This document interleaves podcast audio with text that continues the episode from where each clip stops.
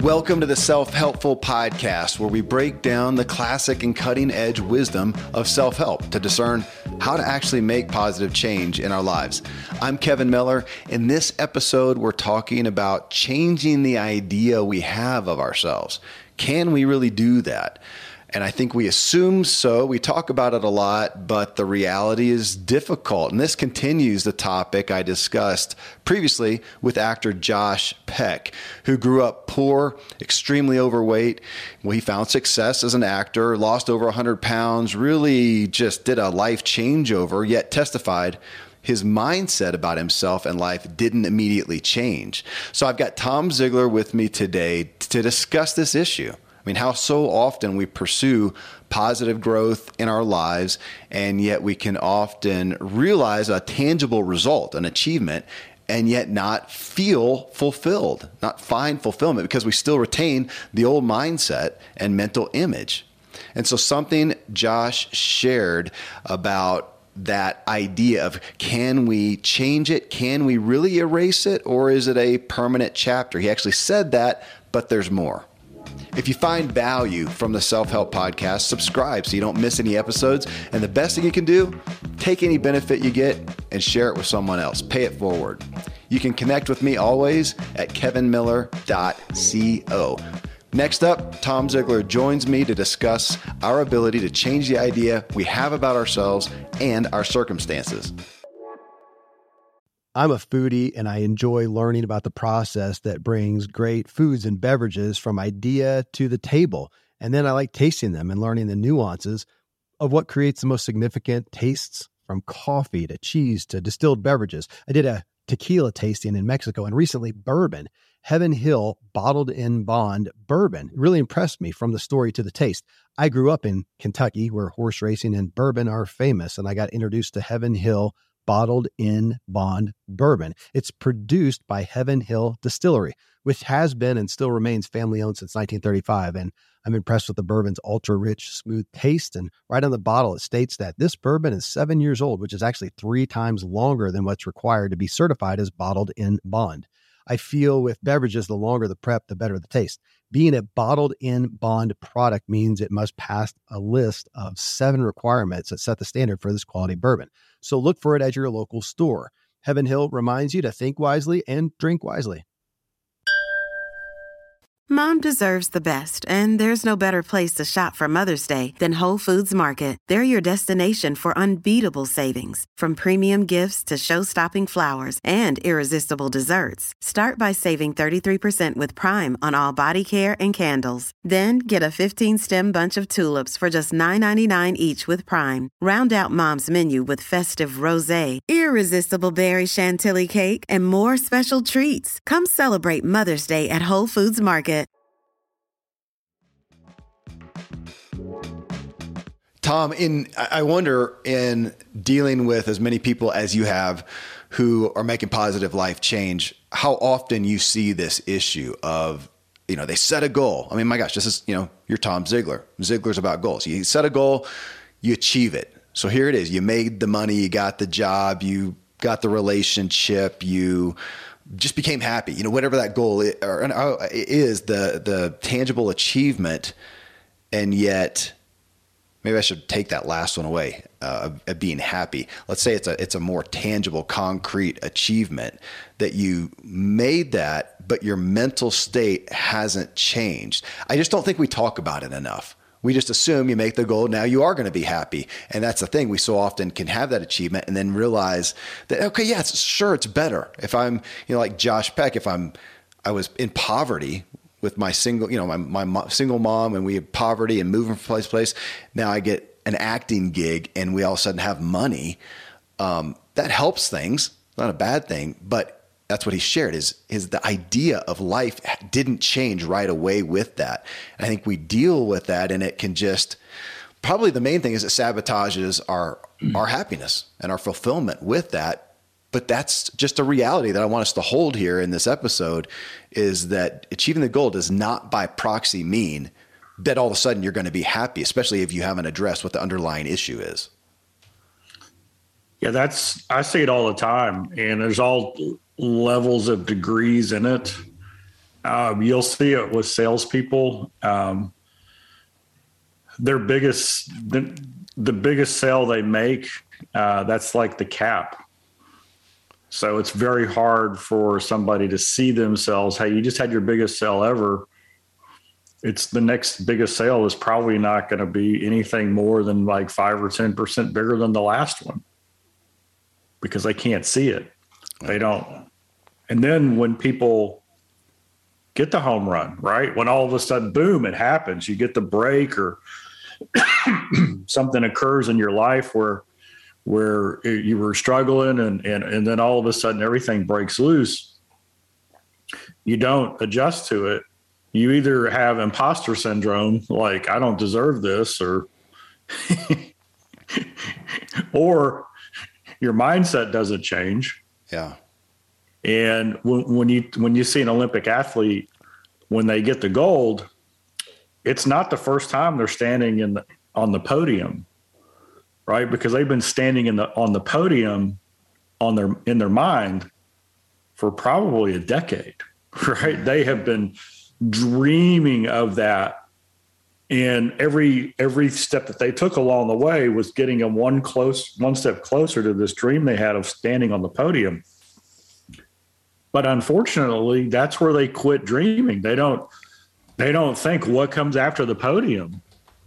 And so there can be a massive letdown, and you and you see people who are perennial champions, who are always up in their game, and what they've done is successfully made that transition to, instead of it's an end result, it's part of the journey of growth. Right. Right. And right. So you see people who. who are on the growth journey, they've got enough wisdom to say, wait a second, this this is about how much I'm growing. And it's good for it to always feel uncomfortable. It's good for it to, like, how do I fit in here? And, and but, I, but because I'm growing and it's supposed to be uncomfortable, it's like you can look around and say, hey, wait, I really do fit. I've, I've earned this as much as anybody else has. Well, and there you just hit that kind of a shift.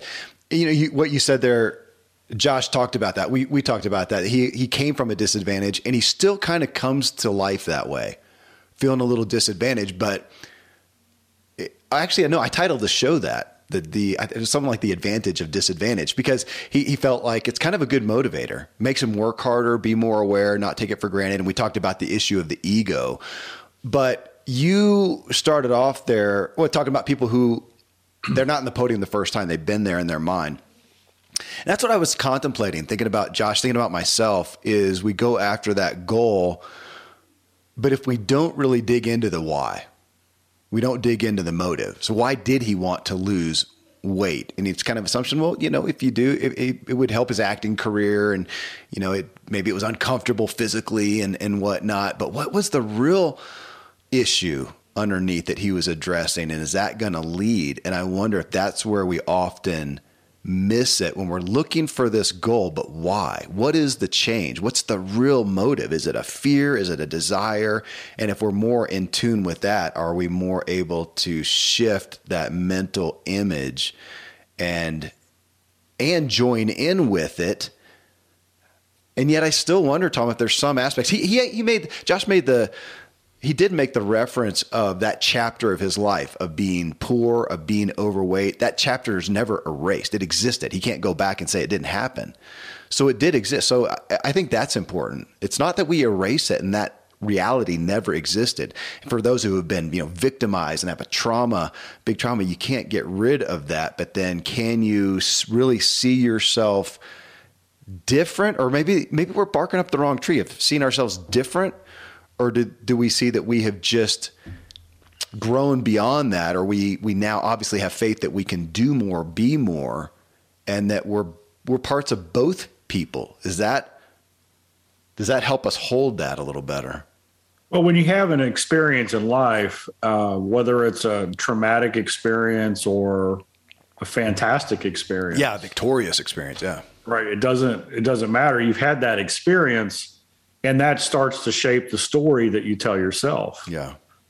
And what's really interesting is that uh, whether it's uh, Doctor Carolyn Leaf or others who studied neuroscience and how your brain works, is you can go back in, and when you relive the previous experience, good or bad, when you start going down those memories, the brain lights up just like it was happening. Your brain doesn't really know the difference between this is happening to me now versus that happened to me when I was eight years old. Right.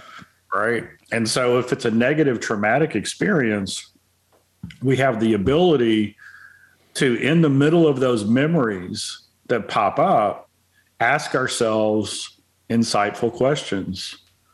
What did I learn? What, was I responsible for this? Uh, because a lot of people in their, you know, they, their parents get, you know, I'll just use the cliche one, you know, their parents get divorced when they're seven years old. And for some reason, they think they're part of the problem, like, like they caused it or they were responsible for that. And it takes a lot of work to go into there and say, wait a second, I wasn't responsible for that. Or somebody's abused and they think, well, I had a, a piece of that uh, responsible. No, you didn't. You you were abused, yeah. Right?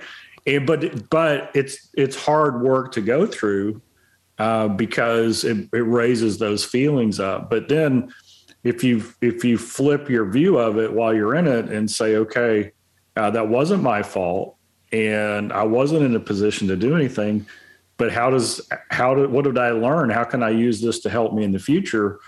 And you say, oh, I can I can be sympathetic to other people or empathetic to other people who are going through it. I'm more aware of situations, right? I'm going to be able to, in my own family, if I get on the right side of this, I'm going to be able to raise my kids in a way that it's going to make it less likely that they're in the same situation. Mm-hmm. Right. And so those are all things that we have agency and con- control over, things that we, that we can do.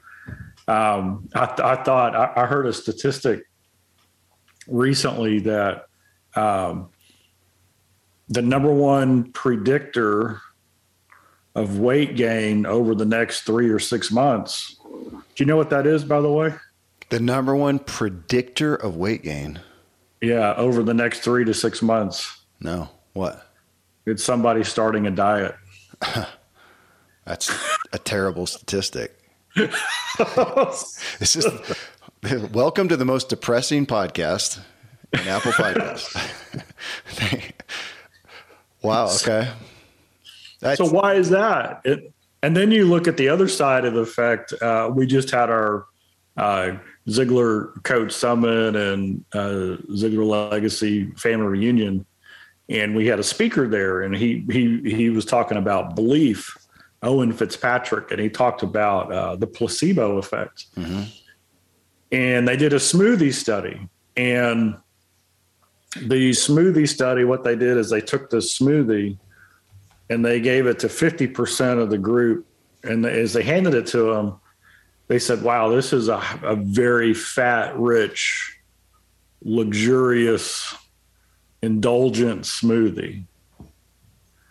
And then the other fifty percent, they took the same smoothie.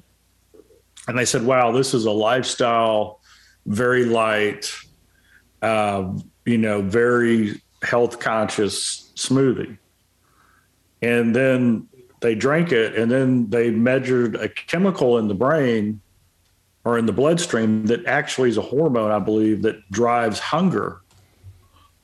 And the ones who were told it's a high-fat, uh, you know, very rich, luxurious smoothie, that chemical was, the hunger chemical was suppressed. And the other ones who were told that this is a lifestyle, you know, very fit, uh, smoothie, in other words, more on the diet. Yeah. Their chemical that activated hunger was elevated. And and these are physical reactions based on belief of what they've just put into their mind and has no connection with what's really in the smoothie. It was the same exact smoothie. Yeah. And that's a that's a powerful connection of, we might lose the weight, but we still think the way we thought. And Doctor Joyce Brothers said that it's impossible to consistently think in a way that's inconsistent with the way we see ourselves. Yeah. Cognitive dissonance. Yeah. Yeah. And, and so that's why uh, we've got a, the mind, we have to re, we have to re-envision the way we see ourselves, because there's a lot of people who are uh, in great physical condition. They look fit and trim, but when they see themselves in their dreams, they're heavy. Right, because they haven't changed that picture inside. Well, and so I'm interested, Tom, and I literally didn't think about it much until, again, this show with Josh, because he also talked about at, initially loathing who he had been in the past. So he makes this big change, and especially as the the incredibly overweight kid, he was mad at that kid for a lot of years. Like, how could you do that? How could you...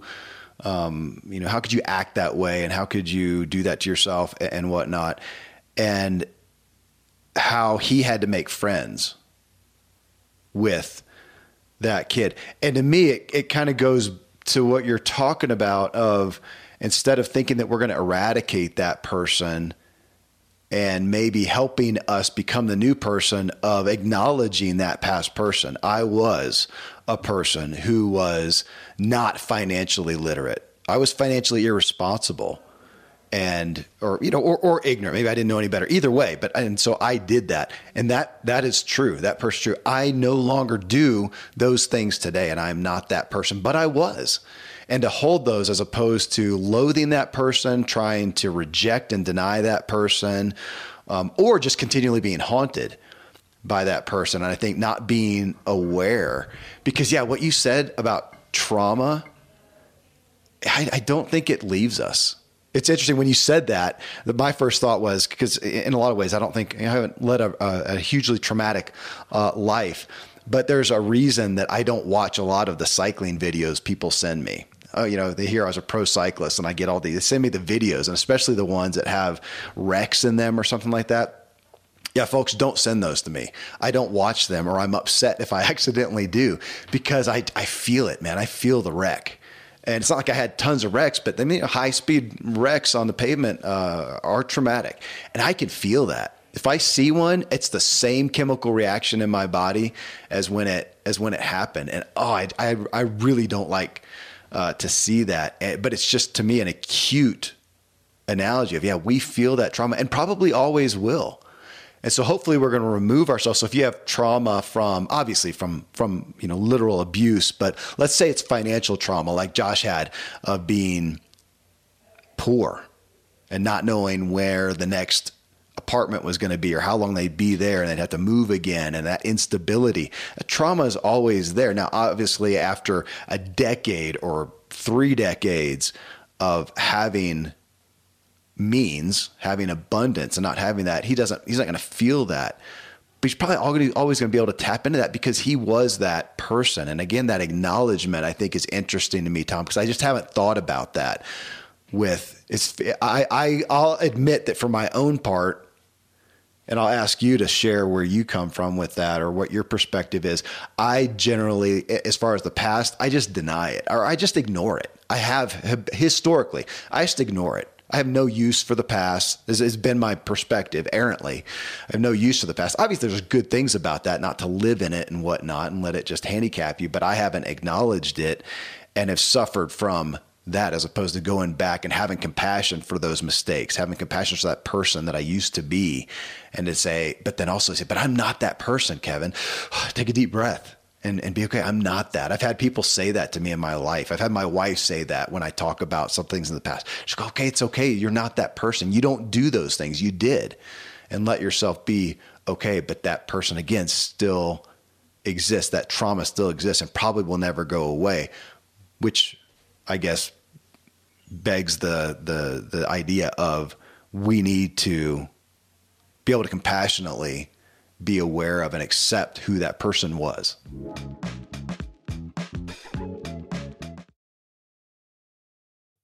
Thankfully, the days of building a business website, then having this massive endeavor to integrate an online store are gone. Today, Shopify has fixed all that. I had one business where we actually built the entire website on Shopify's platform. So whether you're just starting out or you're selling a million bucks of product already, Shopify is just the industry leader. It works the same for physical products or online and digital, and Shopify is just hands down the best out there. Most importantly, Shopify helps you turn browsers into buyers with the internet's best converting checkout. It's thirty-six percent better on average compared to other leading commerce platforms. Getting people to buy is not that hard, at least to the buying point, but getting them to actually give their payment info is, and Shopify is king in that department. They also have top-tier customer service, which I think is critical. You can sign up for a one dollar per month trial period at shopify.com slash Kevin. That's all lowercase. Go to shopify.com slash Kevin to grow your business no matter what stage you're in. Shopify.com slash Kevin. Most of today, you will be indoors, likely your home or your office. I am as well. Even with my treks out into the woods, I spend a lot of time inside. And we're going to take about twenty thousand breaths. According to the E P A, the indoor air is two to five times more polluted than the outdoor air, sometimes up to one hundred times more polluted. At my studio, we have heat being forced through old ducts. I walk on carpet full of years of junk. No idea what's floating in the air that I'm taking constant gulps of. The solution is an air purifier, and Air Doctor is just the best. Air Doctor filters out ninety-nine point nine nine percent of dangerous contaminants and allergens such as pollen, pet dander, dust mites, mold, bacteria, viruses. They do it so it, your lungs don't have to. Air Doctor comes with a thirty-day money-back guarantee, so if you don't love it, just send it back for a refund minus shipping. Go to air doctor pro dot com and use promo code Kevin, and depending on the model, you'll receive up to thirty-nine percent off or up to three hundred bucks off. Exclusive to podcast customers, you will also receive a free three-year warranty on any unit, which is an additional eighty-four dollars value. So to get this special offer, go to A I R D O C T O R P R O dot com. Use promo code Kevin, air doctor pro dot com, promo code Kevin.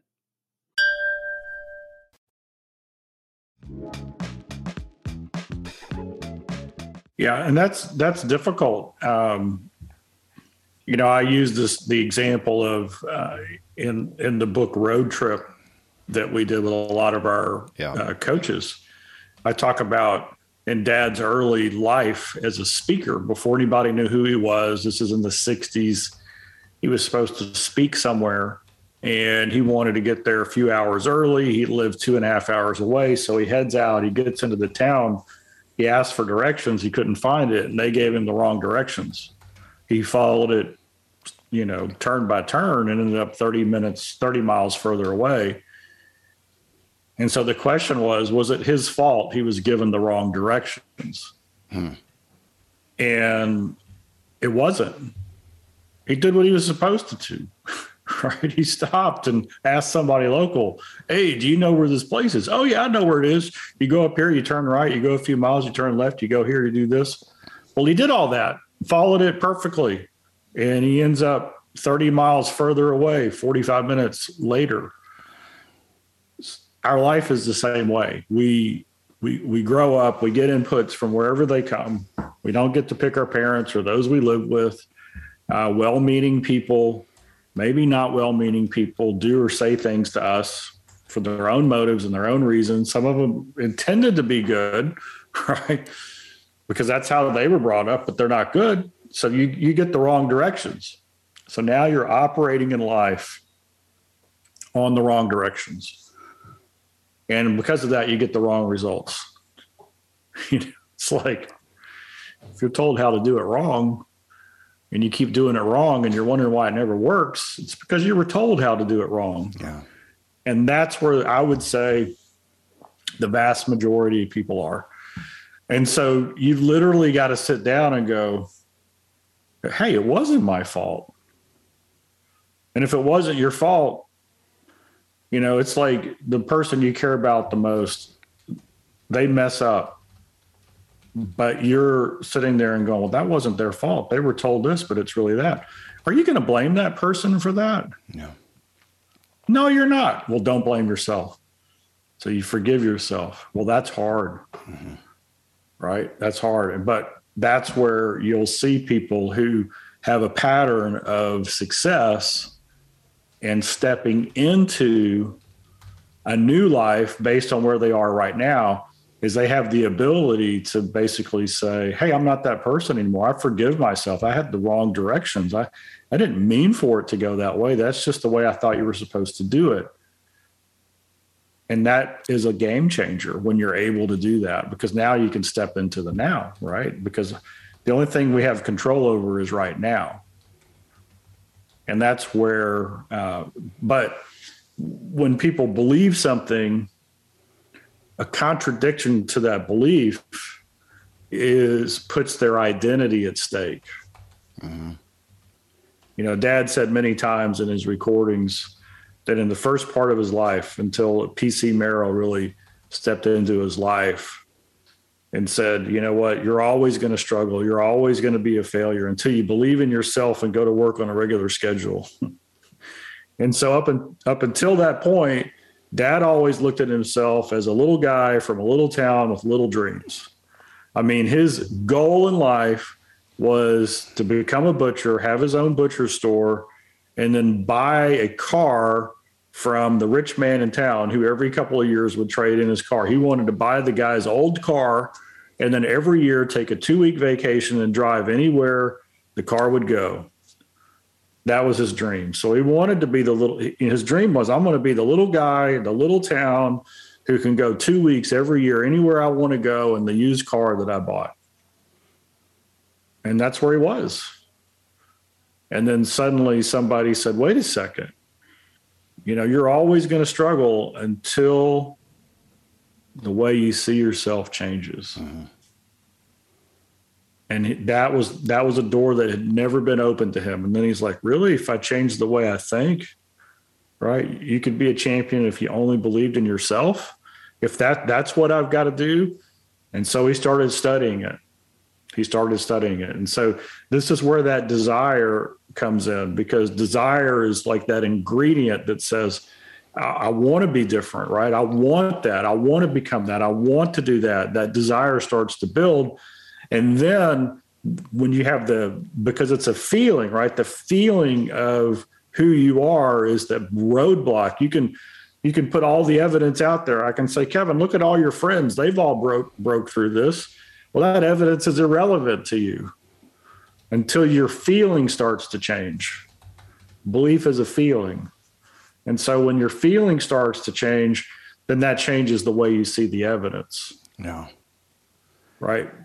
And so we've got to, and, but we need evidence, we need knowledge, we need information, but that alone is not going to change a belief. Belief has to be also drawn in by uh, the feeling, right? The the want, the desire, the, right. the way that is. So you put those two things together. And that's why the journey is difficult, because we like to solve problems with our logic, but that's not what makes the decisions for us at the end of the day. Well, your statement, you you said evidence, and I want to I want to give that focus, because we so often have true evidence of ourselves, of our of our negative issues, of our faults, failings, you know, whatnot. We have evidence, we have proof, and so to think of ourselves differently is so difficult, even if we then prove something wrong. So let's say that, you know, proof that we were making poor financial decisions, or making poor, you know, dietary or relational or addictive things. And we have evidence of that. It exists. So one, as you said, forgiving ourselves is, is huge for that. If, whether it was our fault or not, um, forgiving ourselves, but then having faith that we are a different person now. You mentioned Owen Fitzpatrick talking about belief.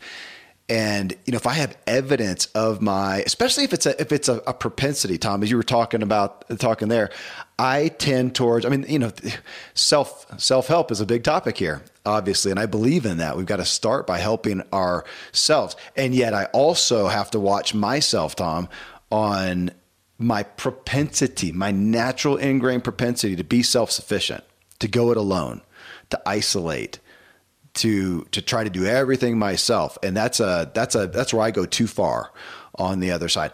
That is who I naturally tend to be. However, in my own growth, maturity, evolution, I know that that's not the best way to do it. I need to reach out. I need to call my brother Tom and seek counsel, seek support and encouragement, call my buddy Randy and Scott and all these people I have in my life. I need to reach out. So I do that now. So there's evidence. I know, or let me even go further. I know in and of myself, I have a, again, I'm going to say that an ingrained propensity to go it alone. And that serves me well. There's pros and cons to that. But on the con side, on the negative side, I have now learned, and I do different things. I do reach out. I am self-aware and I do reach out, at least more. I'm on the spectrum. You know, I'm not, I haven't fully arrived. Maybe I never will, but I do. So I have to look at that back to you saying evidence. There's evidence of who I, of my propensity. I know that, but now I have evidence, new evidence of, I also do different things. This goes back to habits, and I walk these things out. I do different things. And so I have to have faith. I get to have faith that I am also continually becoming a different person, even though there's evidence. Every day I wake up with a self-sufficient mindset, and maybe that always will be. Maybe I always will. Maybe that's it, Tom. Maybe I always will have that propensity. Probably will. It'll never go away. And in forty years from now, I'm going to wake up and still have that. And yet I can have forty years further of not living that way, of not succumbing to that. Kind of like maybe we're back to the kind of the alcoholic type thing. You know, you're always an alcoholic is what you're supposed to say. Okay, maybe so, but for, hey, you know, for anybody who's not anymore, you know, for twenty years, they have not woke up in the morning and gone to the cabinet and gotten out a, a bottle of whatever, or, or haven't done that at all during that, during the day, during that time. They don't do that anymore. And so they have evidence and now faith of something different. Again, we're back to that, not denying the evidence of who we were. 'Cause I think so many people struggle with that, Tom, grapple with, I have evidence of my fault or of the trauma or whatever. And I think I'm wanting to say, yes, you do. Yes, you do. That's not like Josh talked about. That chapter's not going away. Now we get to write new chapters on top of that. So that chapter existed, but it's it's growing. You're growing away from that continually. Again, that that we're back to the holding both. Yeah, we're we're on the journey. Yeah. We're always learning. Um, I think a lot of us go through that period where, and we just want to go it alone. We want to. We don't want to ask for help. You mean that's uh, not just me? Awesome. Probably not. Thanks. Uh,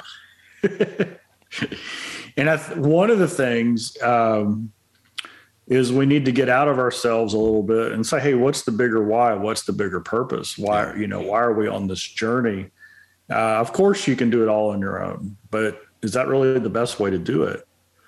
And so then we think, well, it'd be selfish to ask somebody else to, for for help. Well, maybe by not asking, you know, we're denying somebody else part of what they were created to do, which is to help. Mm-hmm. I mean, I, you know, there was a study about uh, if you move into a new neighborhood and you want to um, build friendships as fast as you can, a great way to do it is to go to a neighbor right after you move in, knock on their door and just say, hey, could I borrow some sugar, some flour, anything that's really inexpensive, because people love to do favors. They love to help. Right. And it, and it starts, and you do it with something that starts to build that relationship. Of course, you're going to pay them back. Right. And it, and what, what's interesting is it makes it easier for them to ask you for help. Well, you know what, in most cases, I love it when people ask me for help. Mm-hmm. That validates me. Mm-hmm. Uh, one of our coaches, um, his name is John Cupido, and he was telling a story when he, and he's uh, a senior, and early in his career, uh, he was a bricklayer apprentice. So his boss picks him up and he gets in the truck, and there's the boss's son, like five years old, in the back of the truck. And they go to this job. And so the master bricklayer is laying the bricks, and John's job is to feed him the bricks. And so he's bringing over, you know, a dozen bricks at a time in these little clamps and handed it to him. And he's building this wall. And after a few hours of that, he's, the master bricklayer gets up and he goes into the truck and he gets his five-year-old son. He says, son, we need your help. I need you to bring me bricks. And so John's like, I'm giving him twelve or fifteen bricks at a time. And the, and the five-year-old is struggling to carry one brick over at a time. And he said, every time he handed his dad the brick, his dad looked at his son, thank you, that's good. And he said, watch this. And he put a little chalk cross on the brick and he put it, he put it into the wall and he mortared it in, but you could see the chalk cross. And so this went on for a couple of hours, you know, a brick at a time from the son while, while John was bringing him all these bricks, and they get done. And he brings his son over and he says, son, look at that wall. And up on the walls, all these bricks, and, and some of them had crosses on them. He said there wasn't a lot of crosses, but they were everywhere. And he tells his son, wow, look at the job you did. You know, we made a wall together. Because of this, we're going to make some nice money. And we're going to be able to buy your mom a dress, something she's been really looking for. I'm going to tell mom when we get home what a great job you did and how, because of your help, we were able to get a dress and to pay for things. And I just, I just think how many times um, we go it alone or try to figure something out, and we're denying somebody else the the cross the cross on the wall. You know what I mean? The the chalk cross that says, "Hey, I had a I had a part in that." Yeah. And then the walls of life. I mean, if every person that you asked for help or helped, if everybody got their own color uh, cross chalk, you know, chalk uh, colored chalk, just think how cool the wall would look. And that's really what it's supposed to be, because really the walls are quite small and boring. They're built alone.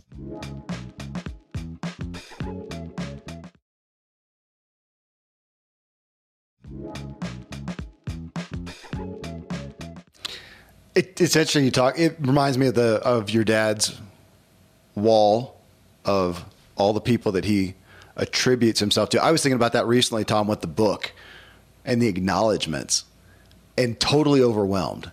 Acknowledgement. Who who can I not acknowledge?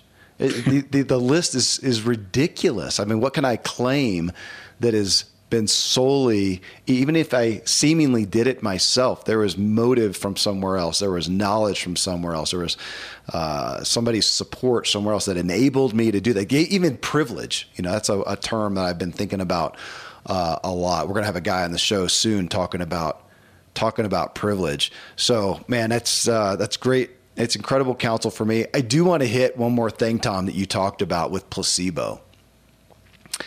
I'm a huge fan of placebo. Uh, there's of the, no side effects to placebo. There's no side. Well, unless we think there might be. Uh, then, yeah, then there. Uh, but I love that. I mean, coming from the health and wellness, you know, community, to look at, is that pill going to help you, or is the thought, is you thinking it's going to help you, going to help you? And so often we don't know, and it doesn't matter. And so looking at that, because back to evidence and us looking at the evidence and the proof that we believe about ourselves that exists in our in our lives, that we actually think of as fact, know of as fact, and maybe it is.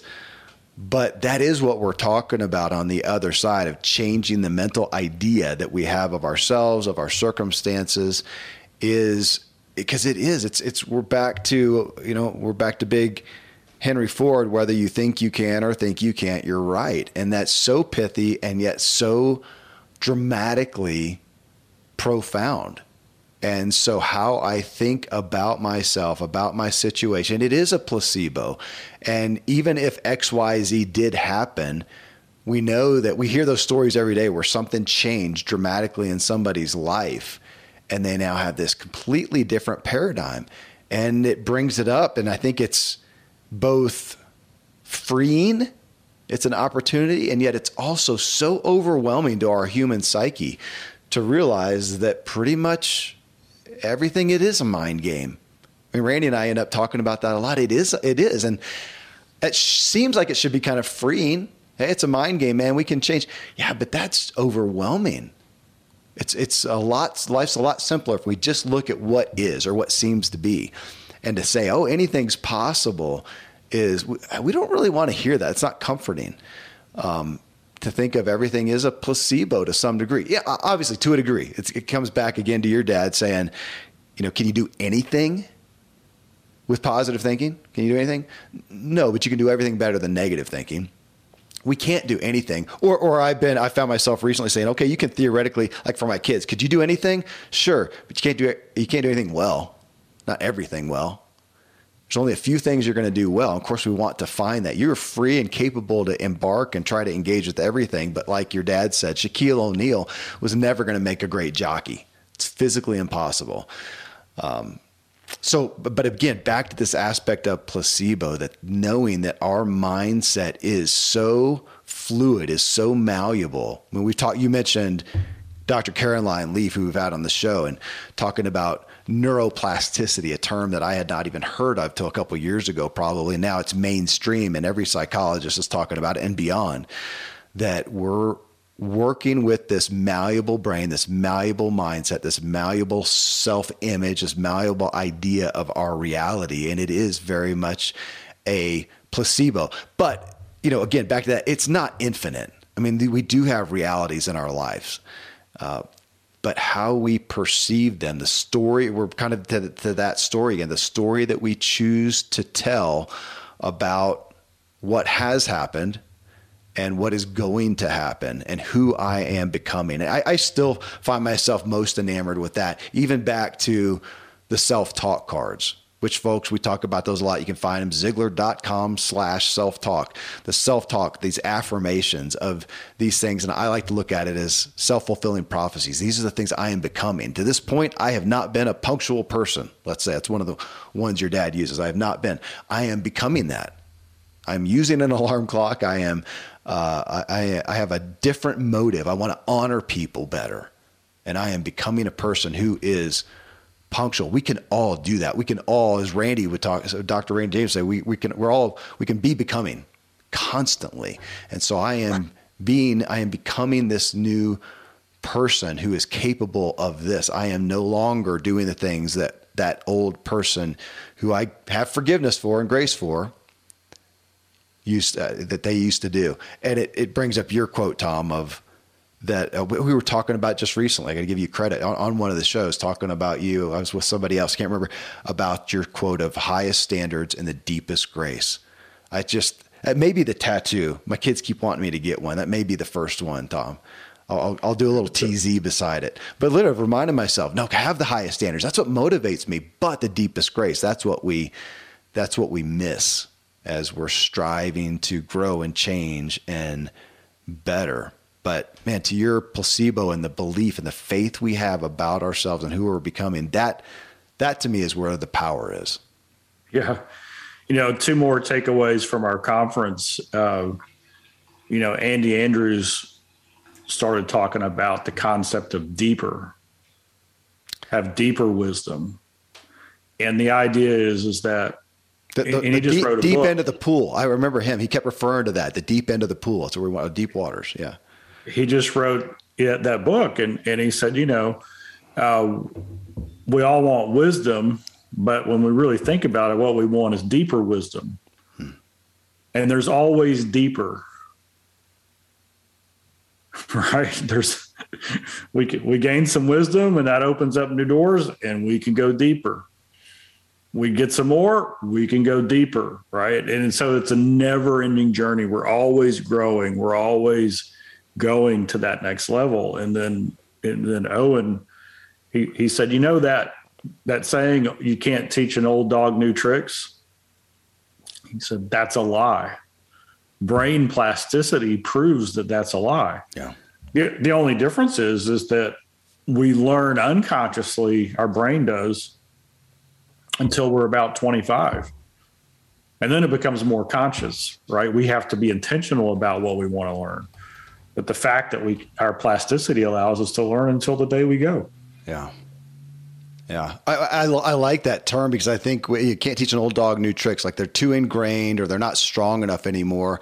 And I know we probably just have gotten too comfortable. Often it's a comfort level of uh, kind of the, the old term, the, you know, the devil, you know, better than the devil you don't, and we get comfortable in there. But what? Yep, it's that it's that uh, we have a desire, we have a we have a we have a self-talk, we have a story we tell ourselves that says, "Hey, this is my identity, this is what we believe," and so our brain constantly uh, selects validating information mm-hmm. that confirms our identity, because to change our identity is a scary thing, right? To move away from something. And so mm-hmm.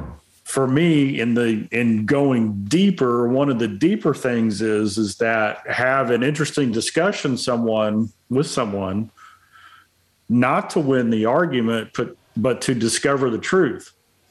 And I think that was um, really interesting with Einstein, where he said his superpower was curiosity. Yeah, he he he never uh, was satisfied. He, he never wanted to be satisfied with what he knew, right? And he knew a lot, a lot.